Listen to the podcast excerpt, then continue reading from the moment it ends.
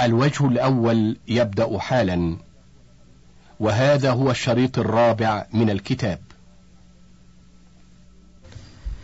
ويسمى المثبت من أحد المتماثلين وأكبر المتداخلين وحاصل الضرب في المتوافقين والمتباينين يسمى جزء السهم. فاضربه في أصل المسألة أو عولها إن كانت عائلة فما بلغ منه تصح وعند القسم يضرب سهم كل وارث من المسألة في جزء السهم. مثال المماثلة. أن يهلك هالك عن أربع زوجات وأربعة أبناء. فالمسألة من ثمانية. للزوجات الثمن واحد لا ينقسم ويباين فنثبت رؤوسهن. والباقي سبعة للأبناء لا ينقسم ويباين فنثبت رؤوسهم. ثم ننظر بينهما وبين رؤوس الزوجات. نجد بينهما مماثلة. فيكون أحدهما جزء السهم نضربه في أصل المسألة ثمانية تبلغ اثنين وثلاثين ومنه تصح. للزوجات واحد في أربعة بأربعة لكل واحدة واحد وللأبناء سبعة في أربعة بثمانية وعشرين لكل واحد سبعة. ومثال المداخلة أن يهلك هالك عن أختين لأم وثمانية أعمام. فالمسألة من ثلاثة الأختين الثلث واحد لا ينقسم ويباين والباقي للأعمام اثنان لا ينقسم عليهم ويوافق بالنصف فنرد رؤوس الأعمام إلى نصفها أربعة ثم ننظر بينها وبين رؤوس الأختين لأم نجدهما متداخلين فنكتفي بالأكبر وهو رؤوس الأعمام ثم نضربه في أصل المسألة ثلاثة تبلغ اثني عشر ومنه تصح للأختين لأم واحد في أربعة بأربعة لكل واحدة اثنان وللأعمام اثنان في أربعة بثمانية لكل واحد واحد. ومثال الموافقة أن يهلك هالك عن أربع زوجات وستة أبناء. فالمسألة من ثمانية. للزوجات الثمن واحد لا ينقسم ويباين فنثبت رؤوسهن. والباقي سبعة للأبناء لا ينقسم ويباين فنثبت رؤوسهم ثم ننظر بينها وبين رؤوس الزوجات نجد بينهما موافقة بالنصف فنضرب نصف أحدهما بالآخر يبلغ اثني عشر وهو جزء السهم فنضربه في أصل المسألة ثمانية تبلغ ستة وتسعين ومنه تصح. للزوجات واحد في اثني عشر باثني عشر لكل واحدة ثلاثة وللأبناء سبعة في اثني عشر بأربعة وثمانين لكل واحدة أربعة عشر. ومثال المباينة أن يهلك هالك عن زوجتين وثلاث جدات وخمس أخوات لغير أم. فالمسألة من اثني عشر. للزوجتين الربع ثلاثة لا ينقسم ويباين فنثبت رؤوسهما وللجدات السدس اثنان لا ينقسم ويباين فنثبت رؤوسهن وللأخوات الثلثان ثمانية لا ينقسم ويباين فنثبت رؤوسهن ثم ننظر بين المثبتات من الرؤوس نجد بينهما مباينة فنضرب رؤوس الزوجتين في رؤوس الجدات تبلغ ستة نضربها برؤوس الأخوات الخمس تبلغ ثلاثين وهذا جزء السهم. فاضربه في عول المسألة ثلاثة عشر تبلغ ثلاثمائة وتسعين ومنه تصح. للزوجتين ثلاثة في ثلاثين بتسعين لكل واحدة خمسون أو خمسة وأربعون وللجدات اثنان في ثلاثين بستين لكل واحدة عشرون وللأخوات ثمانية في ثلاثين بمئتين وأربعين لكل واحدة ثمانية وأربعون. فوائد الفائدة الأولى وجه انحصار النسبة بين كل عددين في النسب الأربع أن العددين اللذين فوق الواحد إما أن يكونا متساويين فهما متماثلان أو متفاضلين لا ينقسم أحدهما على الآخر ولا ينقسمان على عدد ثالث إلا بكسر فهما متباينان أو متفاضلين لا ينقسم أحدهما على الآخر ولكن ينقسمان على عدد ثالث غير الواحد فهما متوافقان في الجزء الذي انقسما على مخرجه أو متفاضلين ينقسم أحدهما على الآخر بلا كسر فهما متداخلان.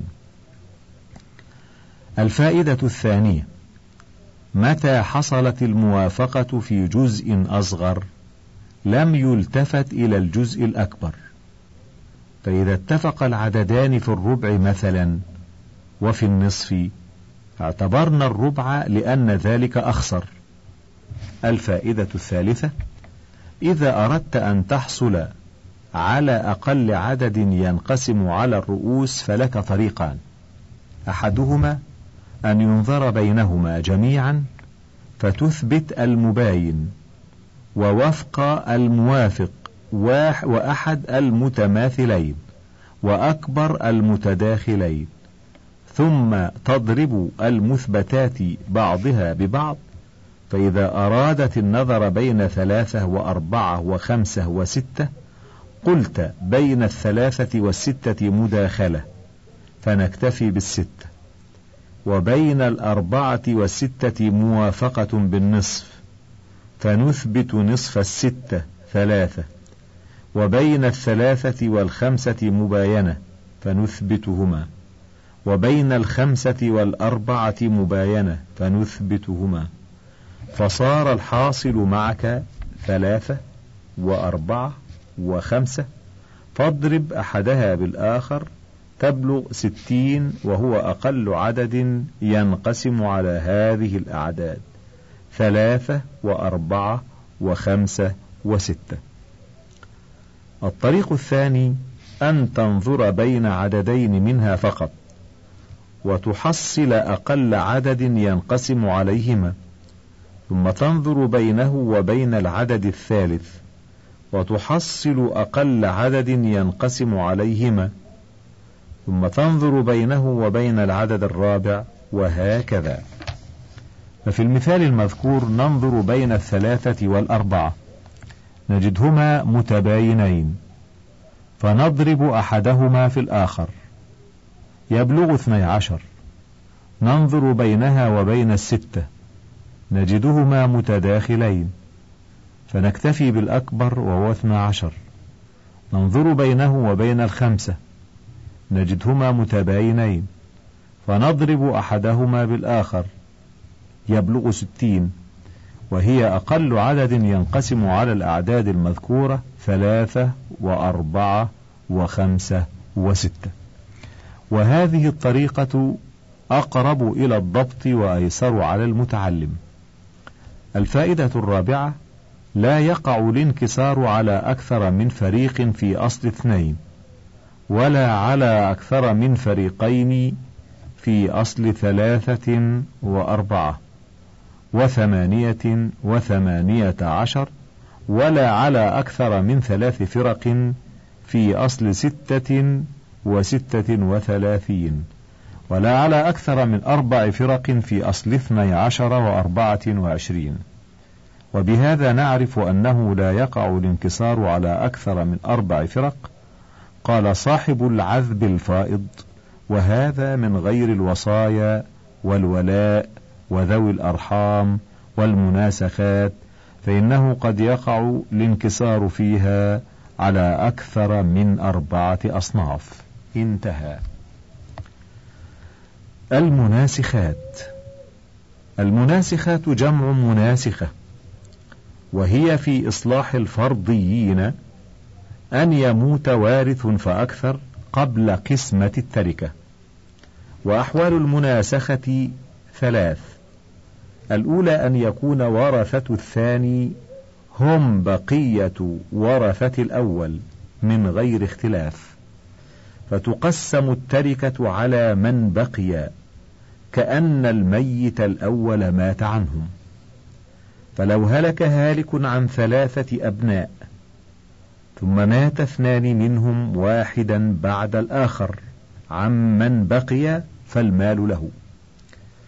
الحال الثانية أن يكون الميت الثاني من ورثة الأول وورثته لا يرثون غيره. ففي هذه الحال نصحح مسألة الميت الأول ونعرف سهم كل وارث منها ثم نصحح مسألة من مات بعده ونقسم سهامه من المسألة الأولى على مسألته. فإما أن تنقسم أو تباين أو توافق. فإن انقسمت صحت بما صححت منه الأولى وكانت الأولى هي الجامعة. وإن باينت سهامه مسألته فأثبت المسألة. وإن وافقتها فأثبت وفقها. ثم انظر بين المثبت من المسائل بالنسب النسب الأربع وحصل أقل عدد ينقسم عليها كما سبق في النظر بين الرؤوس والرؤوس ثم اضرب الحاصل في مسألة الميت الأول فما بلغ فهو الجامعة ومنه تصح. وعند القسم من له شيء من الأولى فاضربه فيما ضربتها به فإن كان صاحبه حيا أخذه وإن كان ميتا فاقسمه على مسألته فما حصل فهو جزء سهمها يضرب به نصيب كل واحد من ورثته. ثم بعد ذلك اجمع ما حصل من أسهم الجامعة فإن طابق ما صحت منه فالعمل صحيح وإن زاد أو نقص فالعمل غير صحيح فأعده. مثال الانقسام أن يهلك رجل عن زوجة وثلاثة بنين ثم يموت أحدهما عن ثلاثة أبناء وبنت والثاني عن ابنين وثلاث بنات فمسألة الأول من ثمانية وتصح من أربعة وعشرين للزوجة الثمن ثلاثة ولكل ابن سبعة ومسألة الميت الثاني من سبعة ومسألة الميت الثالث من سبعة وسهام كل ميت منقسمة على مسألته فتصح المسألتان مما صحت منه الأولى أربعة وعشرون. مثال المباينة. أن يهلك هالك عن زوجة وابنين ثم يموت أحدهما عن ثلاثة أبناء والثاني عن أربعة أبناء. فمسألة الميت الأول من ثمانية وتصح من ستة عشر للزوجة اثنان ولكل ابن سبعة. ومسألة الميت الثاني من ثلاثة ومسألة الميت الثالث من أربعة وسهام كل ميت تباين مسألته.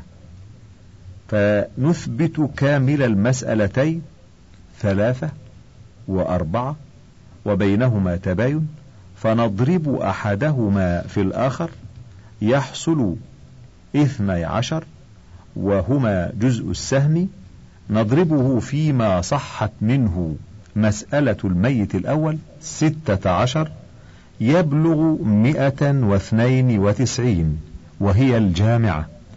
فللزوجة من المسألة الأولى اثنان في اثني عشر بأربعة وعشرين ولكل ابن منها سبعة في اثني عشر بأربعة وثمانين فاقسم نصيب الابن الأول على مسألته ثلاثة يحصل ثمانية وعشرون وهو جزء سهم مسألته يضرب به سهم كل واحد من ورثته يكون لكل ابن ثمانية وعشرون وإقسم نصيب الابن الثاني من المسألة الأولى أربعة وثمانين على مسألته أربعة يحصل واحد وعشرون وهو جزء سهم مسألته يضرب به نصيب كل واحد من ورثته يكون لكل ابن واحد وعشرون. مثال الموافقة. أن تهلك امرأة عن زوج وأربعة بنين ثم يموت أحد الأبناء عن ابنين وابنتين ويموت الثاني عن ثلاثة أبناء وثلاث بنات. فمسألة الميت الأول من أربعة وتصح من ستة عشر. للزوج أربعة ولكل ابن ثلاثة ومسألة الميت الثاني من ستة والثالث من تسعة. وكل مسألة بينها وبين سهام المورث فيها موافقة بالثلث فنرد الستة إلى ثلثها اثنين والتسعة إلى ثلثها ثلاثة ثم ننظر بين الاثنين والثلاثة نجدهما متباينين. نضرب أحدهما في الآخر يحصل ستة. نضربها في مسألة الميت الأول ستة عشر. تبلغ ستة وتسعين وهي الجامعة. فللزوج من المسألة الأولى أربعة في ستة بأربعة وعشرين. ولكل واحد من الاثنين الحيين ثلاثة في ستة بثمانية عشر. وللميت الثاني من الأولى ثلاثة في ستة بثمانية عشر. فاقسمها على مسألته ستة. يخرج ثلاثة. وهو جزء سهم مسألته.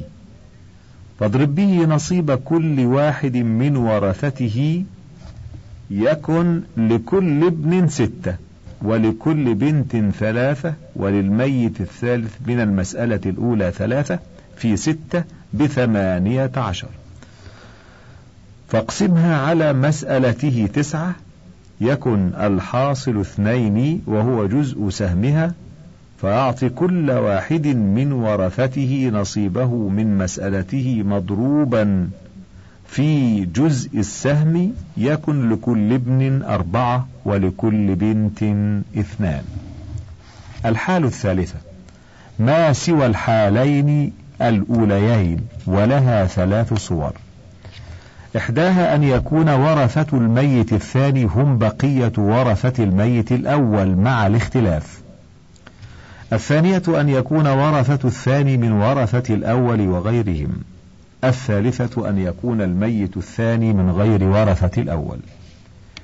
وفي هذه الحال في جميع صورها نصحح مسألة الميت الأول ونعرف سهم كل وارث منها ثم نصحح مسألة الميت الثاني ونقسم سهامه من الأولى عليها فإن انقسمت صحت الثانية مما صحت منه الأولى وإن لم تنقسم فإن وافقت سهامه مسألته رددتها إلى وفقها وإن باينت سهامه مسألته فأثبت المسألة ثم اضرب الوفق عند التوافق أو الكل عند التباين في مسألة الميت الأول فما بلغ فمنه تصح ويسمى الجامعة. وعند القسم من له شيء من المسألة الأولى فأعطه إياه من الجامعة فيما إذا كانت سهام الثاني منقسمة على مسألته.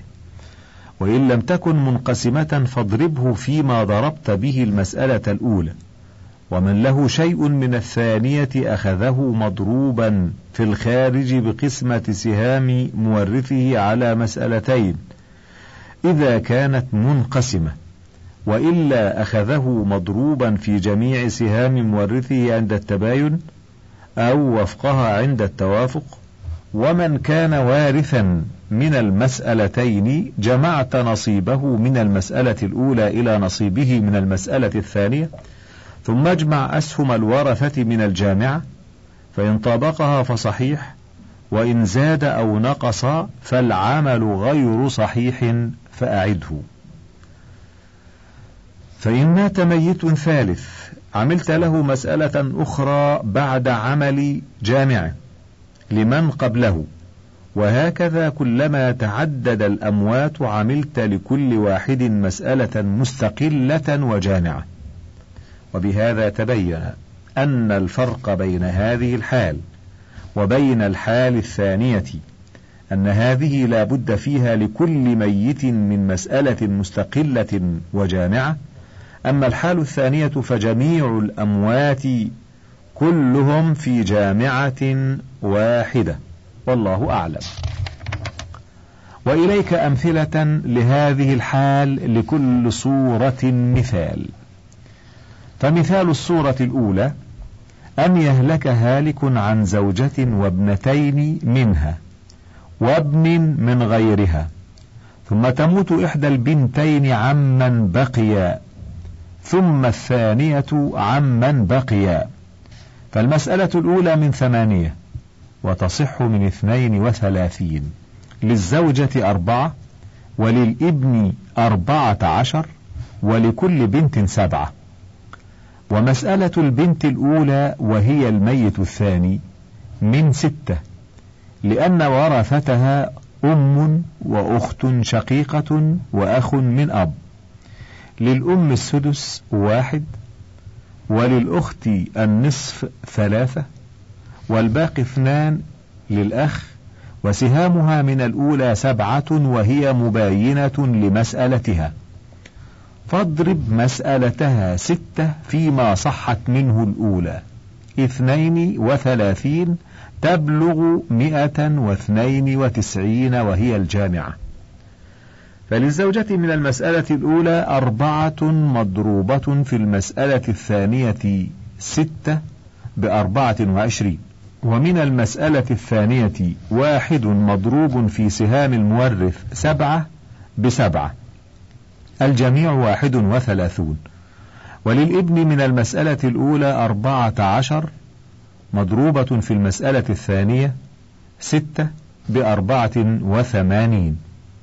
ومن المسألة الثانية اثنان مضروبان في سهام المورث سبعة بأربعة عشر. الجميع ثمانية وتسعون. وللبنت الباقية من المسألة الأولى سبعة مضروبة في المسألة الثانية ستة باثنين وأربعين. ولها من الثانية ثلاثة مضروبة في سهام مورثها سبعة بواحد وعشرين. الجميع ثلاثة وستون. انتهى عمل مسألة الميت الثاني وجامعته. أما مسألة الميت الثالث وهي البنت الثانية فمن ثلاثة لأن ورثتها أم وأخ لأب. للأم الثلث واحد والباقي للأخ لأب وسهامها ثلاثة وستون منقسمة على مسألتها وجزء سهمها واحد وعشرون فللأم منها واحد في واحد وعشرين بواحد وعشرين. أضفها إلى نصيبها من الجامعة واحد وثلاثين يكن المجموع اثنين وخمسين وللأخ منها اثنان في واحد وعشرين باثنين وأربعين. أضفها إلى نصيبه من الجامعة ثمانية وتسعين يكون المجموع مئة وأربعين. ومثال الصورة الثانية أن يهلك هالك عن ثلاثة أبناء ثم يموت أحدهم عن بنت. ومن بقي ويموت الثاني عن زوجة وبنت ومن بقي. فمسألة الميت الأول تصح من ثلاثة لكل ابن واحد ومسألة الثاني تصح من أربعة للبنت اثنان ولكل أخ واحد وهي مباينة لسهامه فنضربها في المسألة الأولى ثلاثة تبلغ اثنتي عشر وهي الجامعة لكل ابن من المسألة الأولى. واحد مضروب في المسألة الثانية أربعة بأربعة. ومن المسألة الثانية واحد مضروب في سهام مورثه واحد بواحد الجميع خمسة. فنصيب الابنين من الجامعة عشرة. وللبنت من المسألة الثانية اثنان مضروبان في سهام مورثها واحد باثنين. ومسألة الميت الثالث من ثمانية للزوجة الثمن واحد وللبنت النصف أربعة والباقي ثلاثة للأخ وهذه المسألة مباينة لسهام الميت من الجامعة فنضربها في الجامعة اثني عشر تبلغ ستة وتسعين ومنه تصح. للابن الحي من الجامعة الأولى خمسة مضروبة في مسألة الميت الثالث ثمانية بأربعين. وله من المسألة الثالثة ثلاثة مضروبة في سهام مورثه خمسة بخمسة عشر. ومجموع ما له من الجامعة وهذه المسألة خمسة وخمسون. ولبنت الميت الثاني من الجامعة الأولى اثنان مضروبان في مسألة الميت الثالث ثمانية بستة عشر. ولزوجة الميت الثالث من مسألته واحد مضروب في سهامه من الجامعة خمسة بخمسة ولبنته أربعة مضروبة في سهامه من الجامعة خمسة بعشرين. ومثال الصورة الثالثة أن يهلك هالك عن ابنتين ثم يموت أحدهما عن ثلاثة أبناء ثم يموت أحد الأبناء عن ابنين. فمسألة الميت الأول من اثنين لكل ابن واحد ومسألة الميت الثاني من ثلاثة لكل ابن واحد وهي تباين سهام مورثهم من المسألة الأولى.